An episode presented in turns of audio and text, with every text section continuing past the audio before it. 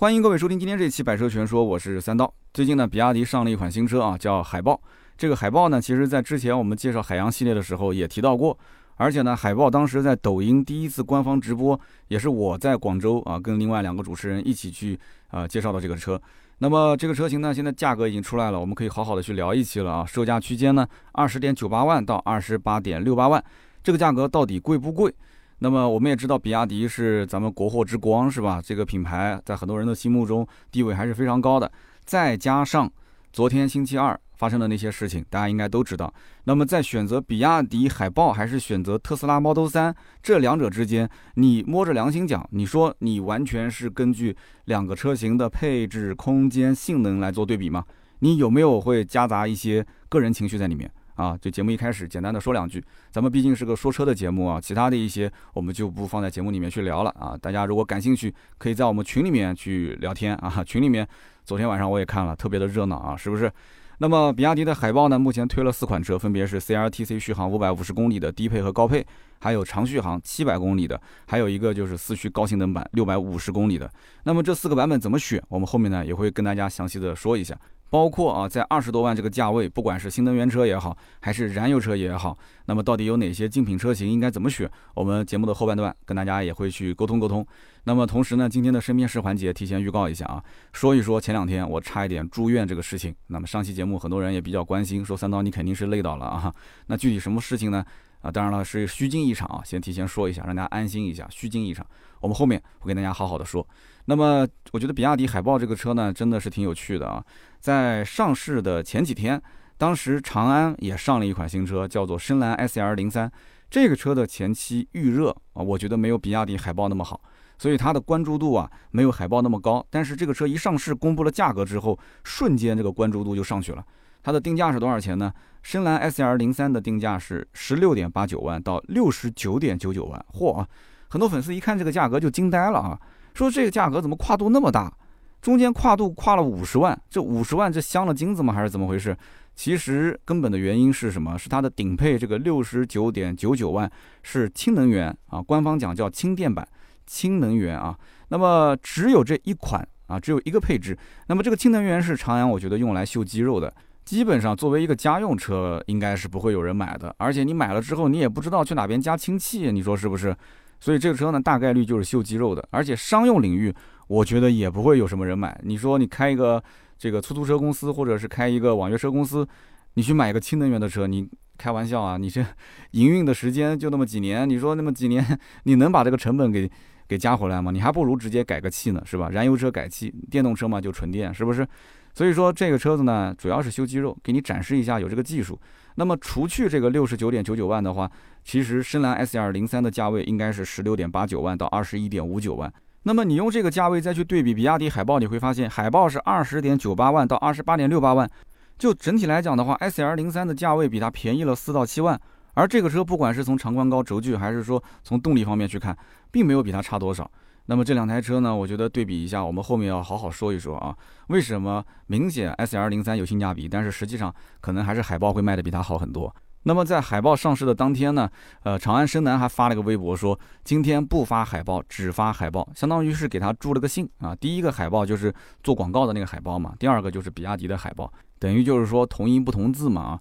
那么比亚迪的官方微博还回应了一下，说谢谢我的蓝朋友啊，这个蓝朋友的蓝嘛，就是蓝色的蓝嘛，它是长安深蓝是吧？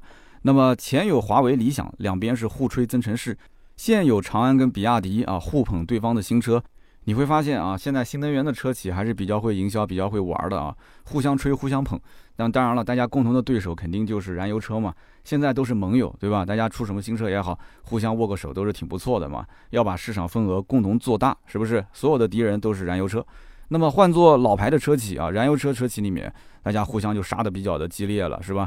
你只要说这个上了一个新车，我不诋毁你，我觉得就已经是给你面子了。之前呢，大家如果看过一个广告啊，是宝马的广告，就是开着一个宝马 X1 的一个年轻的男孩，又是去冲浪，又是去露营啊，生活嘛，对吧？就营造出那种状态啊，宝马车主热爱运动，热爱生活。然后隔壁呢是一个已经卸了顶的宅男大叔，然后隔着这个窗帘去看着那个阳光男孩开着 X1 回来啊，露出非常羡慕的目光，然后转头跳到自家的浴缸里面，就当做是在冲浪啊。那么镜头一转，就是这个宅男啊，这个已经没有头发的宅男开这个奥迪出门啊。那你说这个广告奥迪看了气不气呢？当然，大家不管是奥迪、宝马还是奔驰，德国三巨头，他们互相之间也是经常会调侃对方啊。这个是在有限范围之内啊，大家都能接受的情况下，我估计可能甚至之前都打过招呼啊。那么我们说回正题，那么今天我们聊这个比亚迪海豹这个车，它的定价到底贵不贵？竞争对手是哪些？该怎么选？我们一个一个慢慢的说。那么比亚迪海豹这个车定价贵不贵呢？那么其实从目前它的售价 20.98 到 28.68 万来讲的话，网友的反馈还是太贵了，太贵了。其实很多网友觉得这个车起步售价18万应该是差不多了，它应该是直接对接这个比亚迪的秦 PLUS EV， 就是说大家会觉得这个车子是不是就是 EV 的一个升级版啊？然后呢，价格稍微贵一点我能接受，但是贵太多我是不太能接受的。但是从厂方的这个定义上来讲，这是个全新车型，就是用来去打这个特斯拉的 Model 3的。那么也正是因为厂家的想法跟消费者的想法不太一致，那么就导致这个车当时预售的价格出来，很多人就比较失望。那么最后还抱着一丝幻想啊，说这个正式上市有没有可能官降个1万块钱，或者说再增个配啊，或者怎样。结果果然是没有啊，果然是没有，只降了3000块钱。那么海豹的定价到底贵不贵？我觉得两个角度去讨论啊，因为一部分人光是从它的外形上去看啊，觉得说好像海豹这个车子设计就没有那种高级感啊。你说特别吧，确实挺特别，但是就没有那种高级感。那比亚迪家所有的车型其实都是这样。你要如果说你不是很在意所谓的说这个设计上面，有没有什么国际范儿啊，或者说是有没有就是你追求的那种审美，那每个人心中都不一样。那也有人觉得比亚迪的车设计的挺好看。那内饰方面嘛，咱就不多说了，对吧？比亚迪的内饰一直都是秉承着带有一点中国的韵味在里面，然后同时又找的是国外的设计师，就是中洋结合的那种啊，中西结合的那种。有的人觉得无所谓啊，但有的人吹毛求疵，就是我不能接受啊，就说我不能接受。所以这个咱们就不去多说了，外观内饰的设计。但是如果说你手捧着20多万，你明明可以买到比亚迪的汉，你现在为什么要去买个比亚迪的海豹呢？海豹的车长4800毫米，宽度1875，高度1460。这个车子其实从尺寸上来看的话，很明显跟汉不在一个级别啊，比它小很多。那比亚迪汉之前之所以能卖得那么好，也是因为这台车作为一个电动的或者说是混动的 B 级车，它对于很多家庭来讲的话，实用性还是不错的。而且我如果说买到一个相对来讲配置还可以吧，反正也不用说那么高的配置，4D 配之前的2021款也就是23万多块钱，是不是？23万多块钱的话，23万4800，那么它的 NEDC 续航是605，如果是换算成这个 CLTC 续航，基本上也到700了嘛。那么有这样一个尺寸，有这样一个续航，23万4800的价格，哎，我为什么不买汉，我要去买一个海豹呢？你看海豹现在卖多少钱？550的高配22万2800，22万2800，汉才23万4800，就差1万块钱。而且你这还是个550公里续航，还是个 CLTC 550公里续航的，人家那个是 NEDC 就605公里了，空间还更大。那有人说不对啊，你不能这么比啊，还有配置啊，还有平台架构啊，还有很多一些东西呢。那你要知道，很多买电动车的车主，其实他的大的前提条件是什么？首先够不够用，是吧？其次好不好玩，这两点是很重要的。够用又好玩，那是当然最完美的。那如果说它够用不好玩，或者是好玩不够用，那必须要取其一，哪个最重要？那每个人心目中都不一样嘛，是吧？所以比亚迪汉车子更大，续航更长，然后这内饰两台车其实也差不多，没看出什么特别大的区别。那么外观来讲的话，汉其实也不丑。那么这个海豹呢，有它自己的特点。那么颜值这块就看个人了。所以这个到底怎么选，大家觉得就很奇怪了，是吧？那为什么定这么一个价格？那你再看秦 PLUS EV， 对吧？有的人理解就是说，哎，这海豹是不是放到海洋系列里面，就是秦 PLUS EV 骨子里面啊，就升级了一下，换了一个壳？其实不是这样子的。秦 PLUS EV 的售价 13.88 到 17.58， 你明显能发现海豹比它要贵了将近10万块钱。我的天，10万块钱！你说如果仅仅是换个壳，那肯定不可能有人愿意去买这个车的。而且你看海豹，它的续航550，对吧？往上700，然后再有高性能。然后秦 PLUS EV 就偏家用多一些了，它有400公里续航的、500公里续航的、600公里的续航。那这几个续航的标准，其实对于大多数人来讲的话，也没觉得说跟海豹有什么差距。我买个500公里续航的或者600公里续航的都 OK 啊，没问题啊。那关键价格便宜啊，才13万多到17万多。是不是？所以这就是为什么我觉得海豹它的这样一个定价，如果不把这个产品的特色把它单独拎出来做卖点，可能很多人真的不知道该如何去选，就找不到买它的理由。那么其次就是21万到28万这个区间，其实可以选的电动车非常多。那么比方说我刚刚前面讲的深蓝 SR03， 这个车的定价就比它便宜很多啊。前面我已经对比过了嘛，就整体来讲这两款车都是走 app 下单，然后也没有优惠的这种行情，那么你直接比官方指导价就可以了，你甚至于都不用出门，你就在网上啊拉一个对比，你就能看到了长宽高轴距，然后包括它的配置，是不是？甚至包括动力。那么动力的话，你可以发现，其实除了轻电我们就不讲了啊。你看它的纯电版本，纯电的它的顶配也不过才21.59万，这个21.59万也就是比比亚迪的海豹的入门版20万出头贵了大概1万块钱。然后 CLTC 续航，这个深蓝 SR03 它的长续航版还能达到705公里，单电机160千瓦，320牛米，就动力方面也不差。为什么呢？因为海豹的550公里的这个标准续航版本，它的后驱版其实是个小电机，150千瓦，所以这也是让我不太能理解的。那你既然想要让这个产品有更强的一个竞争力，如果你要是觉得说你的磷酸铁锂电池确实不够用啊，价格也比较贵，那你电池包稍微小一点，我觉得无所谓，对吧？那大家都忍了。你比亚迪嘛，品牌比较强势，但是你电机为什么不能再配大一点呢？那有人说电机配大一点，续航里程就短了啊。这个也是有道理的啊，所以它的这个550公里续航的是一个小电机，150千瓦，310牛米，甚至还比不过深蓝 SR03 160千瓦，320牛米的这个电机。所以你想，这个海豹续航更短，动力更弱，售价反而更贵，那我为什么要买它呢？我真的是不理解，就品牌的溢价，现在比亚迪已经到了这种程度了吗？还是说长安的这个品牌完全没有任何溢价能力啊？我觉得其实也不至于吧，对吧？长安也是大家比较熟悉的一个牌子，只不过新能源可能在这个市场里面啊，稍微比别人晚了几步啊。那么其实你要真的想入手一台20多万的车，我们不说电动车，就是20多万的车，如果你现在首选是买电动，我觉得大部分家庭应该是增购，就是手头已经有一辆燃油车了啊，可能心里面痒痒的，想要再买一台车，平时代个步啊，油开不起了，给自己一个台阶下。或者说就是纯粹想玩一玩，没玩过新能源，感觉就有点落后了，是吧？那么大部分其实家庭，如果说你以前开的是10来万块钱的车，是一台燃油车，你现在如果仅仅是为了想换个标，或者是让空间稍微提升一下，大多数人可能还是不会买纯电动，应该还是选择一个燃油车或者是一个混动车型，考虑的还是包括这个跑长途啊、续航啊这些问题点。所以呢，大部分人拿20多万去买车，怎么买呢？一般都是会看 B 级车多一些。或者是看这种紧凑型的，或者是中型的 SUV 这种更多一些。那么有些人可能就心痒痒的说，20多万我都花20多了，我能不能买豪华品牌？哎，也可以啊。有些人也会尽力去购一购豪华品牌的，你比方说像凯迪拉克 CT4 啊、CT5 啊、宝马的 X1 啊、奔驰 GRA 啊、奥迪 Q3 啊等等等等啊，很多车都可以选。那么电动车其实现在主要的销量集中在10万上下。那么有一些呢，可能就是纯粹带个步，10万以内搞定；还有一些呢是希望稍微空间大一些，品质提升一些。那一般也不太愿意超15万，就真正20万往上走的客户，基本就已经奔30到50万去了，那就是另外一个境界了啊！30到50万，甚至花70万去买个电动车的，那就可能偏玩具多一些。就是我就一定要玩我没玩过的东西，你能给我体验没玩过的东西，我多花点钱也没关系，对吧？就像商场里面不是有那种什么 5D 动感 VR 眼镜啊，然后带什么体感，那么有些人愿意花个100块钱去玩个一次，玩个两次，为什么？因为家里面买不起这个设备，太贵了嘛。有的人觉得买也能买得起，但是没必要玩个一两次，可能就不玩了嘛，浪费。所以我宁愿花个100块钱去玩一下，就虽然我心里面觉得也不值，这100块钱戴个眼镜就那么晃两下也不值，但是没玩过啊，所以有些人就是抱着这种心态去买电动车的。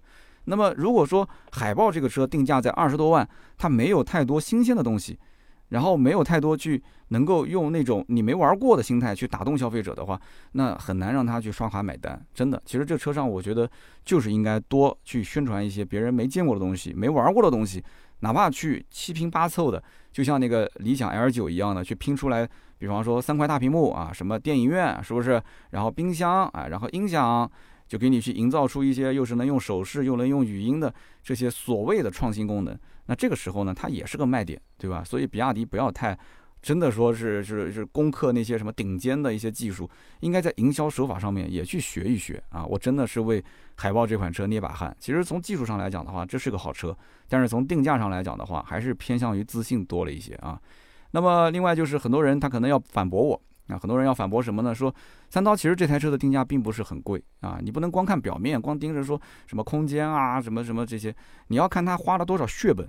这台车子呢，从官方角度来讲，它的亮点一共有4个，我之前在做直播的时候，厂家也是反复提到说，哎，三刀啊，你一定要在直播的时候提到这四个亮点啊。首先就是 CTB 电池车身一体化技术，这是之前所有媒体但凡说这个车一定会提到的一个点。那么还有一个就是 IATC 智能扭矩控制技术，还有就是后驱四驱的一个动力架构，还有就是前双叉臂后无连杆。那么稍微懂一点车的人都知道，前双叉臂一定是操控性各方面是有所提升的。那么有些人呢，可能听到这些词汇觉得有点听不太懂，没关系啊，我们一个一个解释。首先，这个 CTB 车身电池一体化，你看它的官方的图片或者是看一些视频的解释，其实更加清晰啊。我们的文稿回头也会发到喜马拉雅上。那么就是说，它是把电池包上盖跟整个车身的地板合二为一。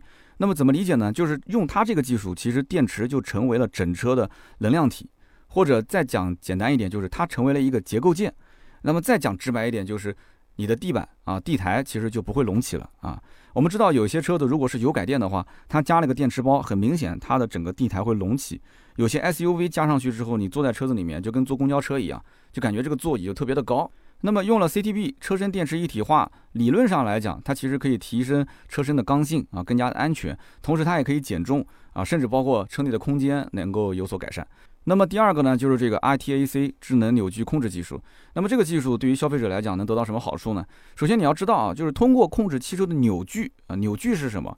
你如果功率扭矩都不了解，你可能要上网去搜一下了。它是通过控制它的扭矩来达到一个安全驾驶，这是它的最终的目的。其实这个技术我刚开始听有点像什么，像燃油车当中的那个马自达 GVC 加速度矢量控制系统。那如果这个大家也不知道，你也得去搜一下了。这个 GVC 系统其实就是马自达当时其实没有改它的硬件，只是通过软件算法，就是让这个车辆入弯的时候啊，它会通过系统啊每秒200次的一个频率去监测你的转向动作，然后发现哎方向盘的这个微小的一个转动，它软件会去控制它的扭矩输出，然后让车辆的重心前移，增加前轮的一个触地负重。然后出弯的时候呢，再恢复扭矩，让车辆的重心后移，增加它后轮的一个触地负重，让车尾呢就更加的稳定，人坐在车子里面呢就不会来回的晃动。其实啊，说白了就是马自达通过啊比较精确的一个算法，让你的车内呢啊就相当于是做了一个专业车手，然后入弯跟出弯的时候，普通人你不是掌握不好那个最佳的油门控制角度，包括转向角度吗？没关系啊。专业车手通过算法来帮你控制，就不管你油门怎么踩，反正正常你入弯转弯的角度啊，我来通过算法给你控制。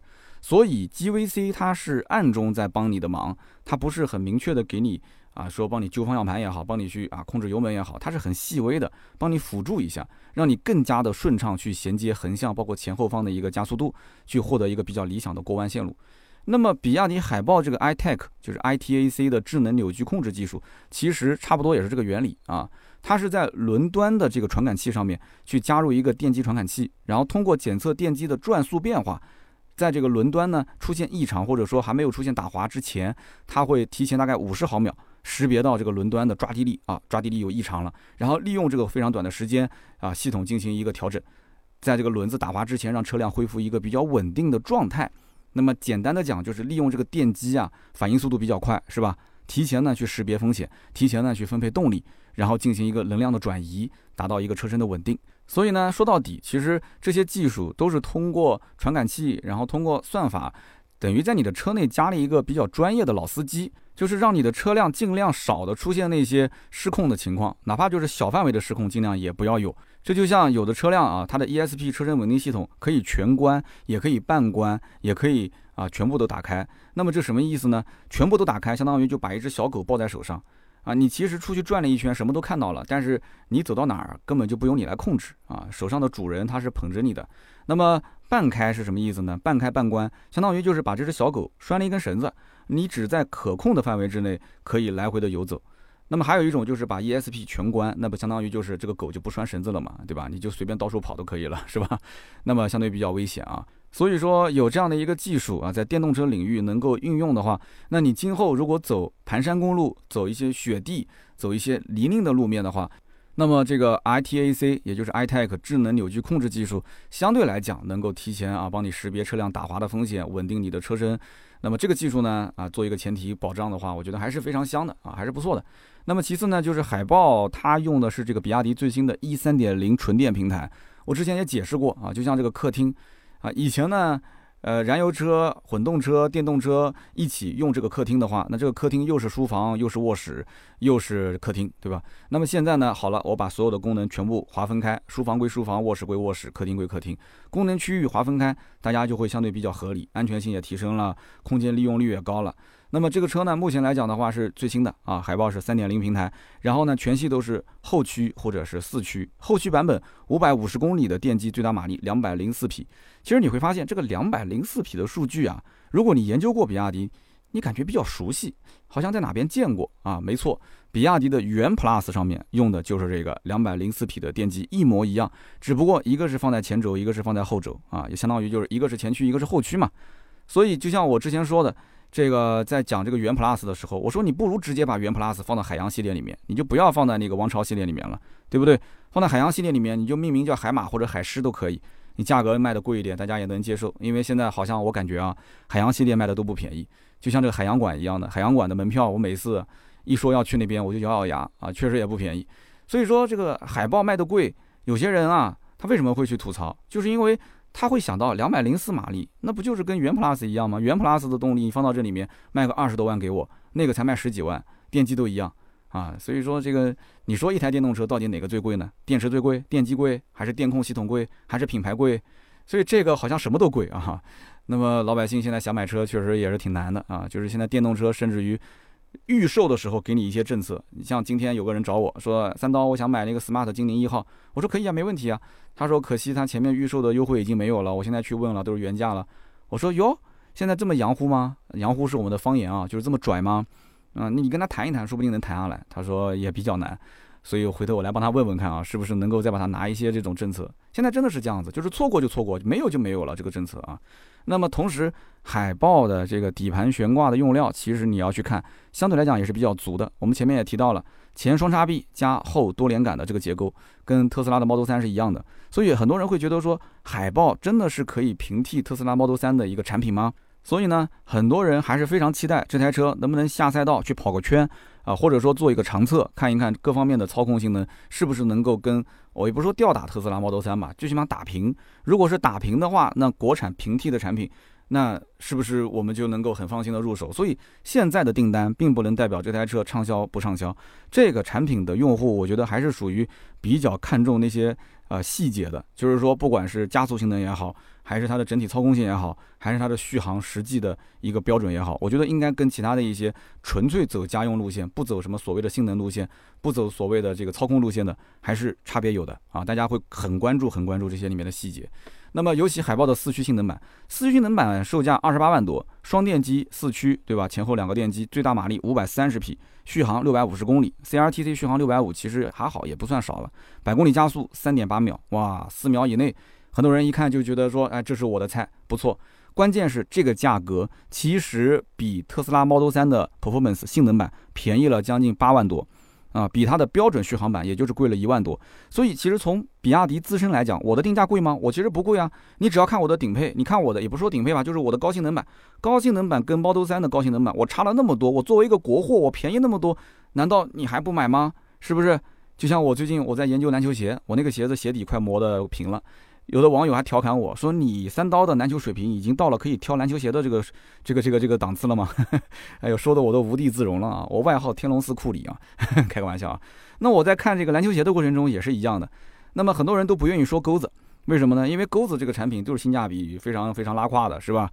说一个叫什么 GT Cup 那个卖1000多块钱的，然后就是大家都在说啊，我们要支持国产，说这2年国产不管是李宁的也好，还是安踏的也好，都非常的厉害。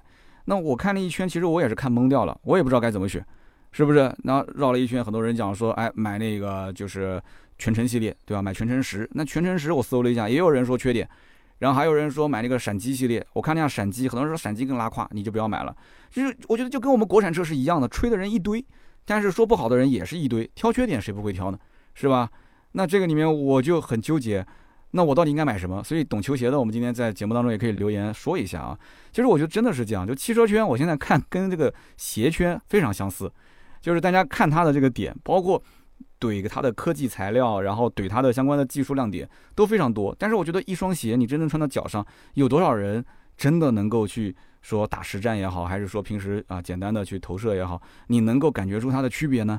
就像刚刚我讲的网友说的，你的技术水平已经到了挑球鞋的地步了吗？我觉得就看预算。但是像我，我觉得一双球鞋我没有概念，我觉得200-300块钱也能穿吗？1-2千我觉得也能接受啊，没问题啊。球鞋因为能穿很久，它能穿很久很久，穿个2-3年、3-4年，你花个1000多买双好球鞋，我觉得也是 OK 的。毕竟我不是学生啊，可能学生党觉得要便宜一点，性价比高一点，对吧？而且打的可能是水离地，所以就是国产车跟我们讲那个也不是进口了，就是说，哎，我们讲这个漂亮国的这个品牌特斯拉，大家看他的这个眼神，看他的这个观点，其实都会有很多的一些主观因素在里面，而不是说完全把它硬件拆开来一个一个去做对比。所以当然我也是希望我们国货啊，对吧？你看便宜那么多，便宜了将近8万多块钱，高性能版如果说最后测下来确实都不比特斯拉 Model 3的 performance 或者是长续航要差的话，那么大家可以支持一下，特别在现在这个大环境下，对吧？我们支持国产，是不是？那么内饰方面呢，我觉得其实这个车因为我很早就看过了，因为我做了它的官方直播嘛，我觉得它的内饰其实相对来讲还挺精致的，它的包括皮质的用料啊，包括它的中控大屏啊，包括它的这个方向盘的手感各方面还是非常不错的。所以呢，有一些人觉得说，你要如果买高性能版，你不如直接上比亚迪的海报，不要再去看特斯拉的 Model 3了。所以你这么一看，好像有些人分析下来说，哎，比亚迪海豹价格确实不贵啊，是不是？所以在网上啊，两部分人群说贵的说不贵的，各自都有各自的道理，也不存在说谁说的对谁说的不对。我觉得贵和不贵更多的是看你的钱包，其实这个我觉得讲的太现实了，是看你的预算，对不对？就像我刚刚前面说那个球鞋，你说一个在校的大学生靠父母去养着他的，跟我像我这种已经是创业了，有自己的企业了，那我跟他之间去消费一双球鞋，虽然我们在球场上可能是队友，可能是对手，那我们俩消费球鞋的这个观点肯定是不一样的。虽然说我们看的也都是一些相关的数据啊，可能是同一个人的评测啊，但是结果的这个导向是完全不一致的。所以说各有各的声音，有的人喜欢性价比高的车，有的人喜欢空间大的车，那也有的人可能说我在乎好不好开，我在乎它的动力，在乎它的底盘素质怎么样。但是归根到底，它其实还是根据口袋里的预算，就是预算是多少啊，预算是多少，然后你怎么看你这个预算到底要让它付出多少东西给你啊？这个是你们俩之间一个交换嘛，相当于你跟比亚迪之间的一个交换。那么市场上有多少可以去替代它的？我今天也说了几个产品，比方说这个深蓝的 SR03， 那能够替代它，那你信不信任它？就像我没有穿过李宁的鞋子，我没有穿过安踏的鞋子，那我能不能信任它？我之前的 Nike 呢，我买过几双，包括这个 Adidas 之前踢足球我也买过，那我对这个牌子我有先入为主的信任感，所以说这怎么弄？那你让我去尝试一下，那我尝试的成本有多高？你让我一下就尝试那个什么蹦系列是吧？什么预帅，你让我花个1000来块钱，我可能心里面还是没有底。我可能先从它的入门版本开始尝试，先买个普通一点的，比方说这个400-500、500-600块钱的，然后慢慢的一路一路穿，我可能能穿到最后1000多的，说不定1000多的还没有那个500-600的好穿，是不是？那车也是一样的道理嘛。所以今后不管别人说一款车价格贵不贵，大家不用去跟它争执。只是各自站的角度不同罢了，他有一些观点可能是内心他知道，但是不太愿意说出来的，他说的是另外一番话。那么比亚迪海豹的竞争对手啊，刚前面已经提了很多了，我们还是跟大家稍微盘一盘啊。就几乎同一时间上市的深蓝的 SR03 肯定是要放进来说的嘛。大家虽然说他们俩之间好像关系挺好的，虽然说这个价位定的呢有一些落差，那么同行我一直在想，他真的同行不是冤家是朋友吗？应该不是吧？作为这个消费者来讲的话，大多数人还是要比一比。深蓝 SR03 我之前就给出结论了，我觉得它的性价比是比海豹要高出不少的，但是就是这个品牌确实品牌力不如比亚迪。那客户真的是不在乎这几万块钱的差价吗？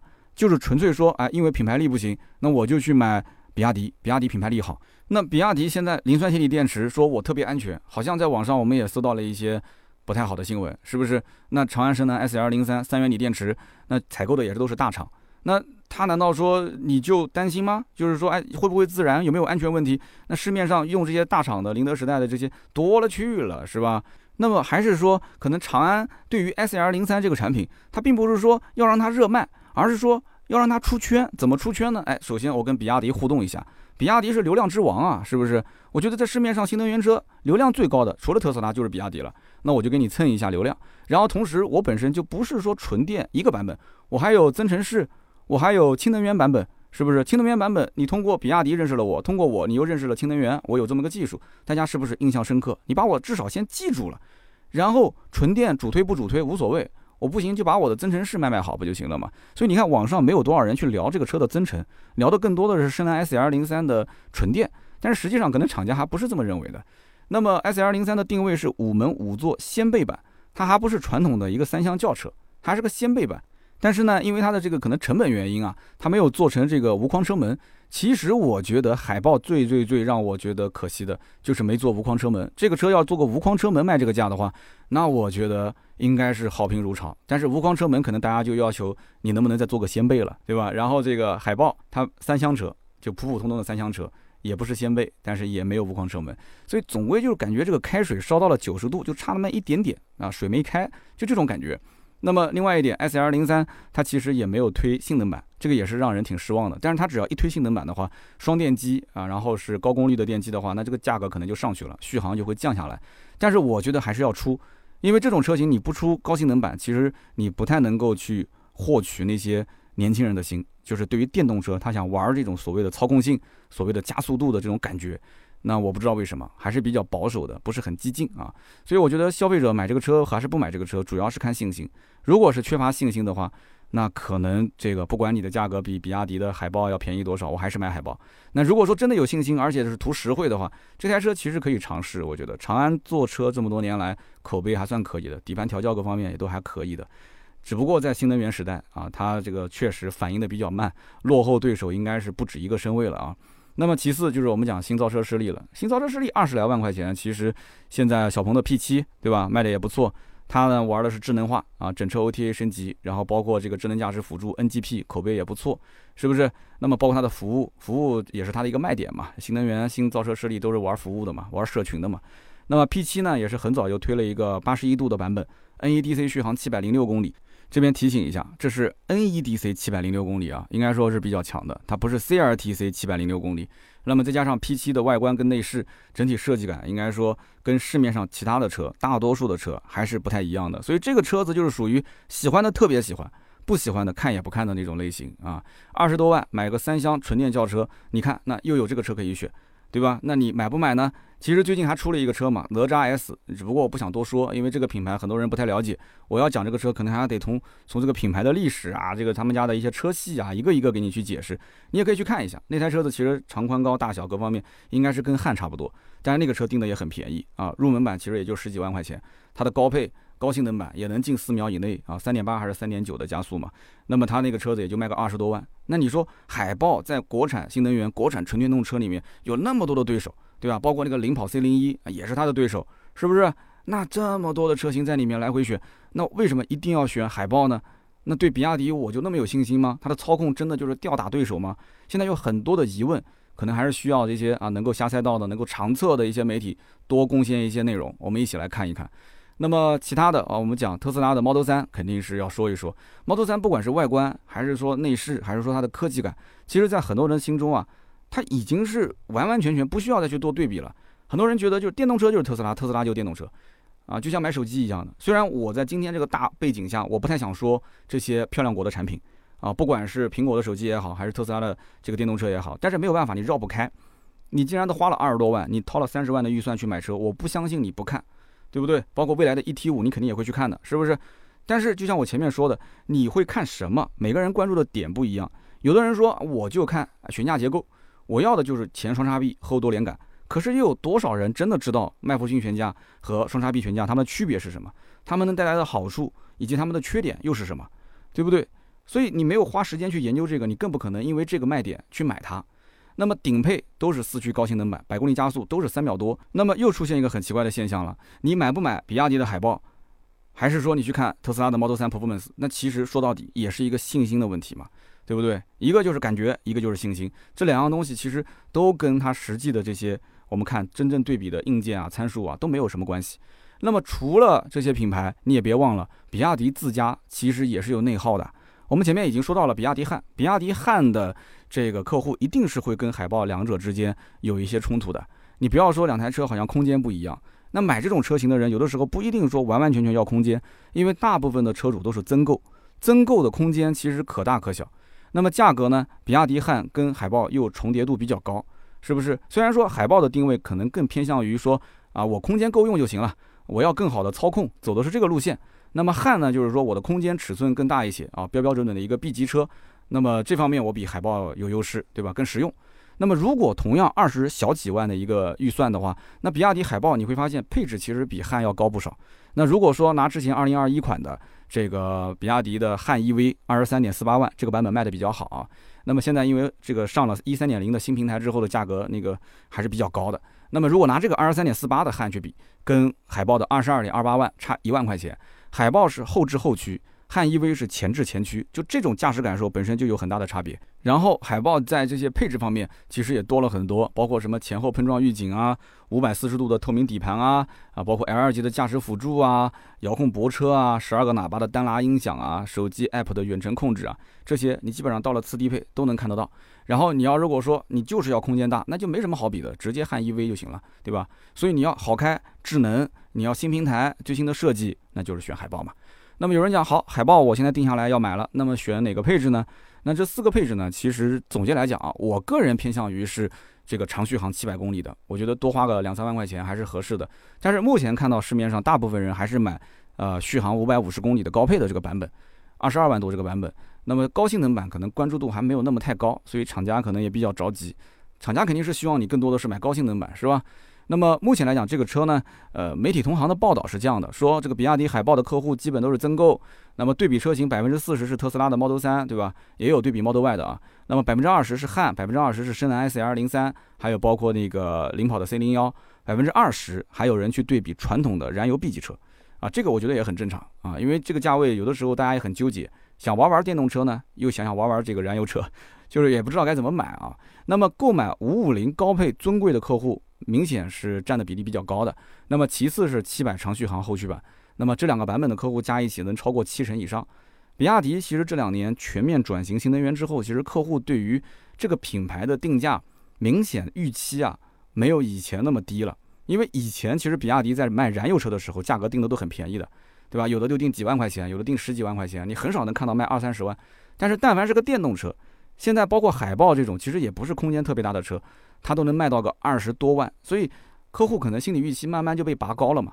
20到25万的区间，你让我去买个比亚迪的混动或者是比亚迪的电动，哎，我是能接受的。虽然说嘴上喊着贵，但是身体很诚实，他还是愿意去消费的，对吧？手机 app 可能看着看着就下单了嘛，还是比较能接受。所以唯一担心的是什么？很多人担心的就是提车时间嘛，是吧？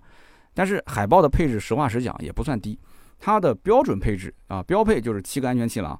而且有这个膝部气囊，然后这个 L2 级的智能辅助，包括碰撞预警、遥控泊车、远程启动、10.25英寸的液晶仪表加15.6英寸的中控大屏，还有包括像这个 3D 的全息投影啊、手机的 Apple 控制等等。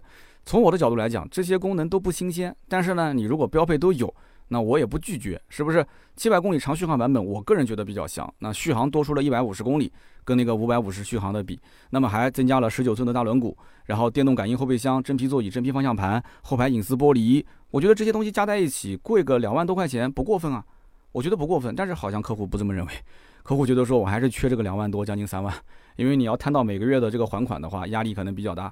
所以因此呢，我看550的高配还是买的多一些，所以他们可能觉得说，那基础配置基本就够了，是吧？然后550的高配还有单拉音响，还有座椅的通风加热，还有氛围灯，哎，行了，可以了，没问题啊，就这个价格吧，22万多。那么海豹4驱的高性能版本其实是网友分歧比较大的，就它的性价比到底怎么样？其实从我角度来讲，我觉得买高性能版本的人是不谈性价比的。但是真的你要对比的话，还是那句话，你跟特斯拉 Model 3的 Performance 比，它便宜了将近8万多块钱，而且在整个你看啊，30万以内，这个加速啊能到4秒以内的，你去看一看市面上有多少车，其实没有多少，对不对？你要如果说你一定要去扒，那也就是像那个什么极氪001，对吧？极氪001其实双电机版本加速3.8秒的，它最低配也要29.9万，29.9万你再加一点钱，其实也过30万了嘛，是不是？然后其他的你所有能比到的，基本就是国产的。也没几款车，所以你所有的对比都是基于国产车型里面。那国产车型里面新能源，你说比亚迪这个牌子是不是有一些优势呢？好的，那么我们今天就聊那么多吧。那么以上就是关于今天这一期比亚迪海豹所有的内容，感谢大家的收听。那么也欢迎大家聊一聊你的想法，在我们的节目下方可以留言啊，一起来互动一下。留言区呢，每次抽取3位，赠送价值168元的芥末绿燃油添加剂一瓶。如果身边有人对这个车感兴趣，也欢迎把这个节目转发给他们啊，也许对他们有帮助。那么下面呢是关于身边事的环节。今天这个身边事呢，主要聊一聊我本人啊，就是我最近发生的一个不太好的事情啊。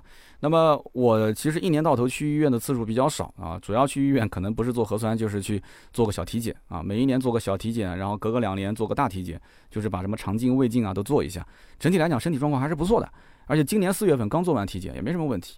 可是就在上一周啊，起床的时候，我发现我的左边耳朵感觉像是堵住了，就是听什么声音都是蒙蒙的，有点像那个游完泳上来之后有水在里面，有的时候用脚这样的抖一抖、多一多，它也能把那个水出来，一下就可以感觉好像通畅了嘛，对吧？那么以前这种耳朵刚起床有点闷闷的也遇到过，但是呢，就过一会儿，可能就是睡觉的时候压到神经了，吃过早饭，可能就过个1-2个小时就好了。但是这一次不是这样子的，这一次是过了一整天的时间，左边耳朵还是闷闷的。录音的时候都很难受，所以这就是为什么周三的那一期，那么大家就听到感觉好像声音就不太舒服，感觉人的情绪比较低沉啊，主要就是这个问题点啊，因为这个讲话的时候脑子里面有回声。那么我也问了几个医生朋友，医生朋友跟我讲说没关系啊，说这个小问题休息休息就好啊，不要自己吓自己。然后到了晚上的时候还是闷的嘛，所以我就感觉这个可能是有点问题了，我就查百度。这个百度真的，我跟你讲，任何毛病你要如果一查百度，那真的是太吓人了，你自己把自己吓出病来了，那里面，对吧？所以呢，这网上百度也好，什么小视频平台我也搜了，有人教我什么用大手指去按它，有人说用什么虎口去揉它，有人让我去大喘气，有人让我咳嗽啊，让我蹦蹦跳跳，反正什么样都有，反正我都试了，没有用。那么第二天呢，就肯定是不能拖嘛，啊，我比较怕死啊，第二天我就直接去医院了。那么去医院看病，离我们家比较近的医院啊，我先是去了一趟。然后呢，医生看了一下我的这耳朵的硬件，耳朵的硬件，小灯往里面一照，哎，大概看了一下，也就1分钟的时间，他说没问题啊，耳朵没什么问题啊。然后让我做一个听力检查，这个听力检查呢，真的我觉得这个设备非常非常古老啊，非常古老，也不是那种像做 CT 啊那种非常高科技的设备。然后让我听2个耳朵的声音啊、2个耳朵听完之后，再单个耳朵去听，戴个耳机就跟我录音一样的，好听那个咚咚咚咚咚咚，滴滴滴滴滴，哒哒哒哒哒。咚咚咚咚咚，就这样子来回敲，就发出那种声音，一会儿大一会儿小。他说你只要但凡听到了，你不管声音有多小有多远，你听到了你就用手上那个按钮啊，按一下，那个按键就跟那个引爆器一样的，那个火药的爆炸引爆器一样的，点一下。然后呢，我就测完之后，报告呢是立等可取啊，拿给医生看了一眼。那医生看了一眼，直接就给了个结论，叫做突发性耳聋。我的天！我当时一听“耳聋”2个字，我说完蛋了，我就成残疾人了，是吧？突发性的耳聋，那这能不能恢复呢？我第一个反应，医生说呢，说这个突发性耳聋，首先起因啊，它原因不明，而且呢，这个一般都是出现这种单侧的啊，有的左边，有的右边，而且有的时候伴随耳鸣啊、耳闷啊、眩晕啊、恶心啊、呕吐啊。我说我这些都没有，我就是感觉耳朵闷闷的。然后我说我就很关心，就什么时候能好，对吧？那怎么用药或者怎样？他说少数可以自愈。但是大部分可能还是需要这个住院治疗。我当时一听住院治疗，我前面听到这个什么突发性耳聋我倒不慌，但是我一听住院治疗我就慌了。我说有那么严重吗？他说这不是严重不严重的问题，他说这个就是你到任何医院都是统一的一个疗法，然后住院7到10天挂水，而且关键这个病因它不明，它只能说是通过挂水去刺激神经。我也是听到第一次听到这种说法，叫什么叫做冲击疗法。他说挂水主要就是用激素去冲击神经，冲击疗法让它恢复，然后呢再辅以一些药物去做这个叫赡养神经。其实说来说去就神经的东西，就有的时候你搞不清楚，它也不是硬件坏了，对吧？就是神经方面的一些东西，这不就是神经病了吗？这不是我就成神经病了是吧？啊，前几天刚聊完这个神经病的事情啊，我们小试牛刀的这个直播，所以结果我自己神经反而出问题了啊，我当时吓了一跳。但是我来左思右想，我觉得这个应该没有多严重吧，而且在跟医生聊的过程当中，说话说多了嘛，我就感觉好像耳朵好像又能听见了，就是也不能说听见，就是本来就能听见，就闷闷的嘛，就闷的感觉好像稍微轻了一点，就像我们有的时候修车一样的，在家里面天天坏，哎，一开到修理厂就好了。要看病有的时候也是，平时天天咳嗽，一到了医院他不咳嗽了，是吧？我当时感觉有点好了，我又不太想看，但是有的时候这个东西呢，你也不好讲。我又开始问我的医生朋友，所以你身边有几个医生的朋友是最好的。那医生朋友也是建议我说，你实在不行，如果有条件的话，你就再去一家。然后他们也告诉我说，你们南京有一家医院，其实作为耳鼻喉这个专业啊，专科门诊，全国都能排得上号的，就是江苏省人民医院。后来我一看，行啊，那不行就去呗。然后后来我才发现，这不是说你随便想去就去，对吧？就不是你家大门想开就开的。但是那天运气比较好啊，正好有一个这个专家号啊，就稍微贵一点啊，就挂了一个专家号，然后就是最后一个号给我挂上了，然后我就去了。去了以后呢，从中午的11点，因为医院2点上班嘛，就跟那个公务系统一样的，然后我就一直等，2点钟等到5点钟，最后一个号，你想我肯定是排到最后一个，轮到我了。轮到我之后进去查，不到10分钟，那医生当时就推测你就应该就是突发性的耳聋。那有人讲为什么推测呢？你不是看过了吗？因为我没有把上一家的这个报告给到他，我就当做是第一次过来看，我就想看看他推的这个结果跟前一家是不是一样。那个专家当时其实根本就没有做什么操作，他甚至都没让我坐在那个灯底下看，就稍微看了一眼，问了一下情况。他说我推测你就是突发性的耳聋，就跟前一家是一模一样的。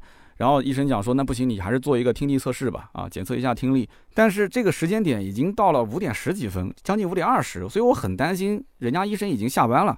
他让我去19号房间，哎，果不其然，到19号房间，那个房间门是锁着的。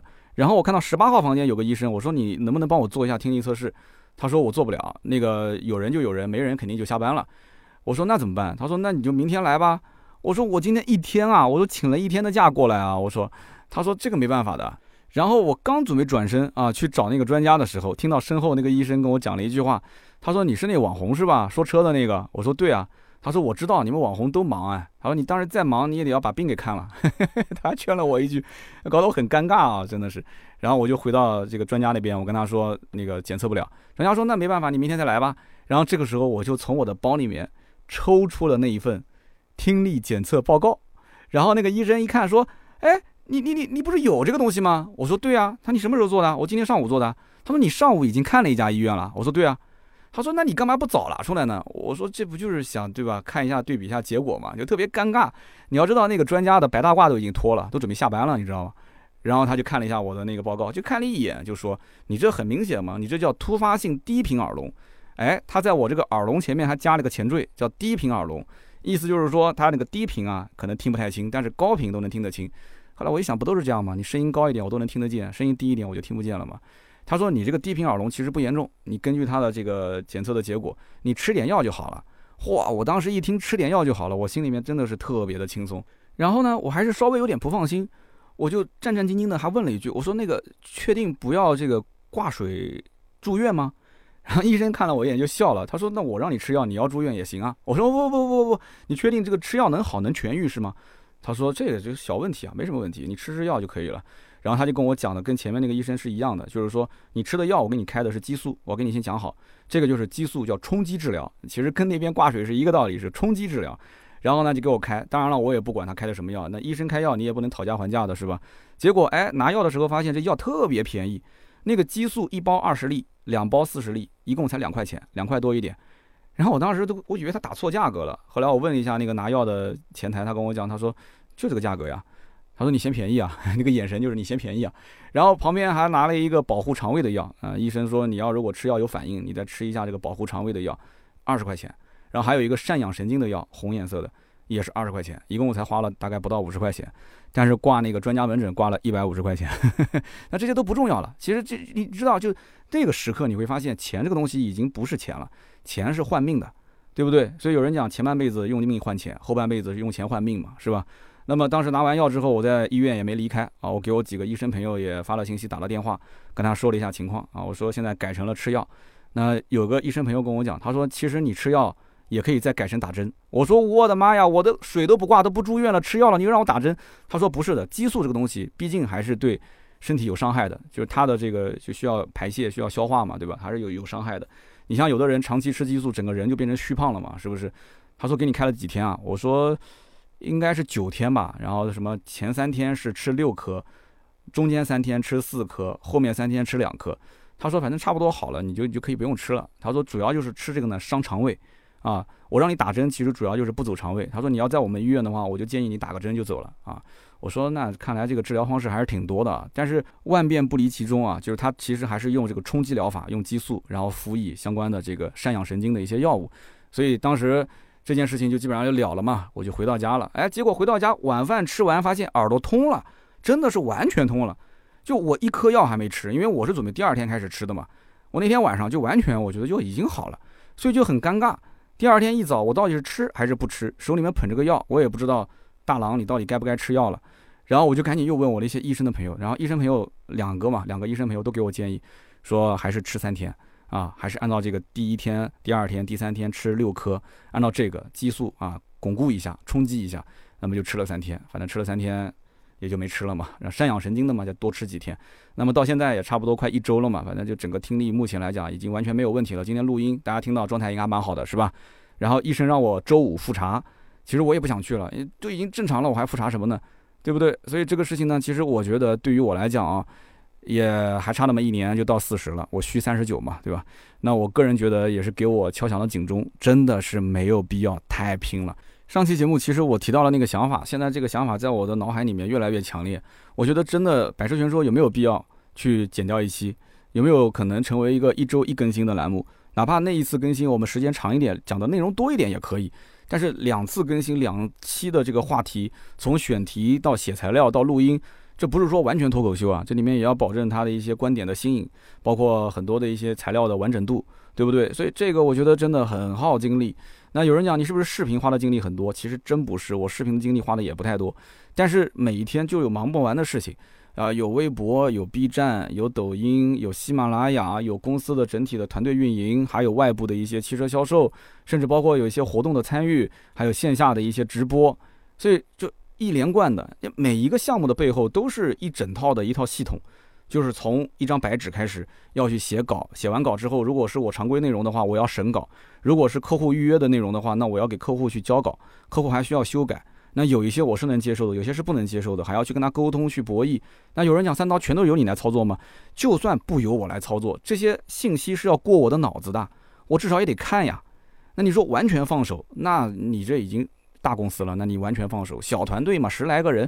10几个人的团队，有些事情老板不亲力亲为是不可能的，是不是？创业团队嘛，是吧？我至今还认为我是一个创业团队，一直是居安思危的一个状态啊，就是公司可能随时会倒，但是呢，小日子过得也挺好，就这种状态。你想更好，其实就这么大个团队，但是你想差，你可能也差不到哪里去，大概就是这么个状态。就是自己呢能把自己养活，同时能把10来个兄弟也可以日子过得相对来讲，他们也比较满意就可以了。所以呢，今年年底呢，我是希望能好好的规划一下啊，把团队规划一下，把我的内容规划一下，让自己能够有更多的一些时间去休息，去看看书，去陪陪孩子，去锻炼身体。那么同时也是希望大家身体健康，那么不要去上半辈子拿命换钱，下半辈子拿钱换命啊！身体如果有警告了，你就要自己好好反思一下了，到底出了哪些问题。好的呢，以上就是关于身边事的环节，下面是我们的上期留言互动。那么上期节目呢，咱们聊到的是奥迪的 Q6， 可能有人说啊，这3刀放的比较开啊，是不是奥迪没充值？这从头到尾呢，就是一直是有一种情绪在发泄。其实本质上来讲，从销售角度啊，任何一台车既然它诞生，就一定是有道理的，对不对？那么一定是会有人买的。只不过我觉得奥迪没有必要打造出这样的一个产品，或者说这个产品有很大的提升空间，而不是应该造成这样。这是我那期节目一句话就能总结的观点。那么上期节目也有很多人给了一些小建议啊，就是小 bug， 比方说我在讲5星批发部的时候，把中保研说成5星批发部了啊，这个不应该啊，这个我确定说错了是吧？那我要去稍微修正一下，是 CNCAP 是5星批发部啊，中保研不是。那么还有人呢听出了我的情绪落寞，那其实主要是因为耳闷啊，今天我也解答了嘛。那么还有一些人说这个设计师其实是个中国人，只不过他是德方的，就是奥迪德方的，叫严思明。那么还有人讲给了一些建议，说这个我的钥匙包用的是那种螺丝拧上去的啊，然后如果要拿机械钥匙，你还得找个工具把这个螺丝给拧下来，你才能把机械钥匙拿出来。说这个呢，就建议大家不要再用了。他说看了这个视频，然后听了这个节目，他也不会再用这样的一个钥匙包。钥匙包其实我真的不建议，钥匙这个东西本来就是一个这个耐用品，有点划痕什么很正常，为什么要装个钥匙包呢？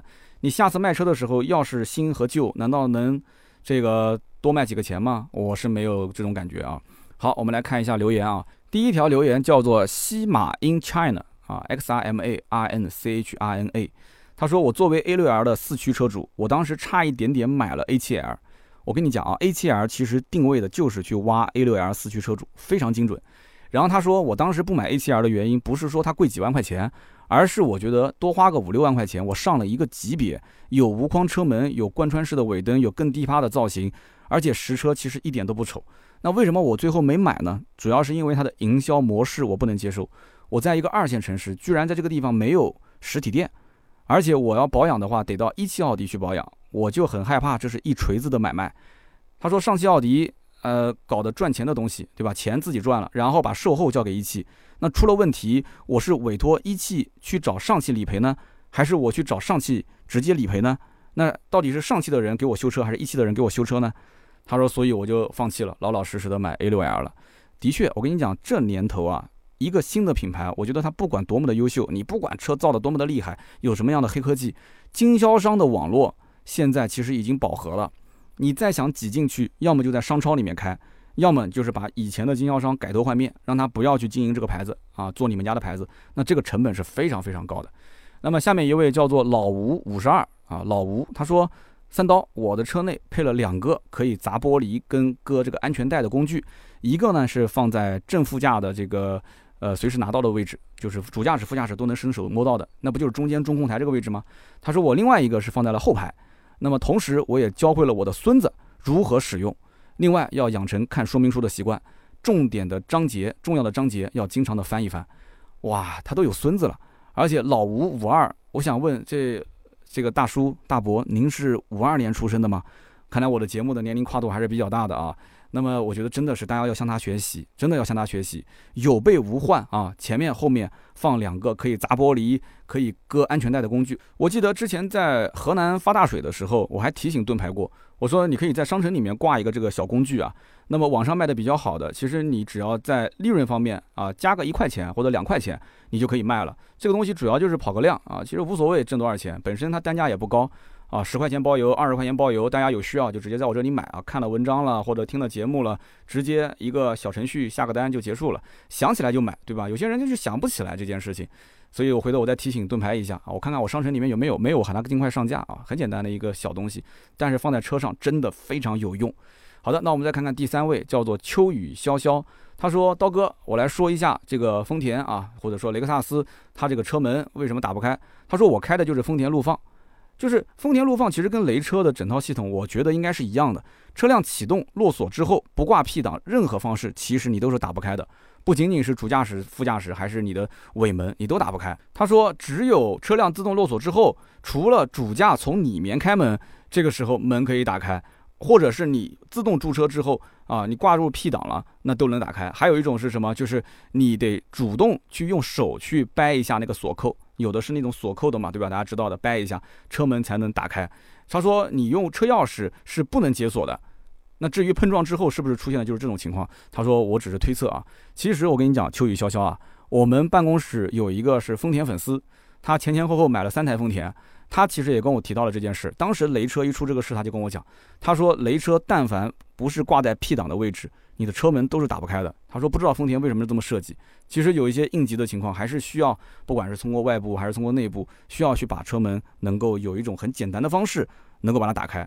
然后前2天在网上我看到很多人也在去测试机械钥匙打开车门，或者是通过车内的机械的方式，通过里面把车门打开。大家知道像特斯拉这种车，它是卡片钥匙或者是手机蓝牙钥匙，那这个门把手都是隐藏式的，那怎么开呢？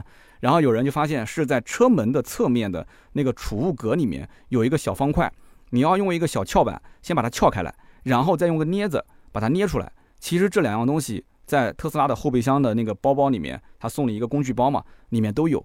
那有人说了，我既然能下车去后备箱拿东西，那我为什么还要从里面开门呢？所以当时那个视频的博主就讲，他说你其实可以把这个工具啊长期放在车子里面，这样的话你就可以至少用这个工具啊，先把它撬开，再用镊子把它捏出来，然后再拉那个绳索，你就可以逃生了。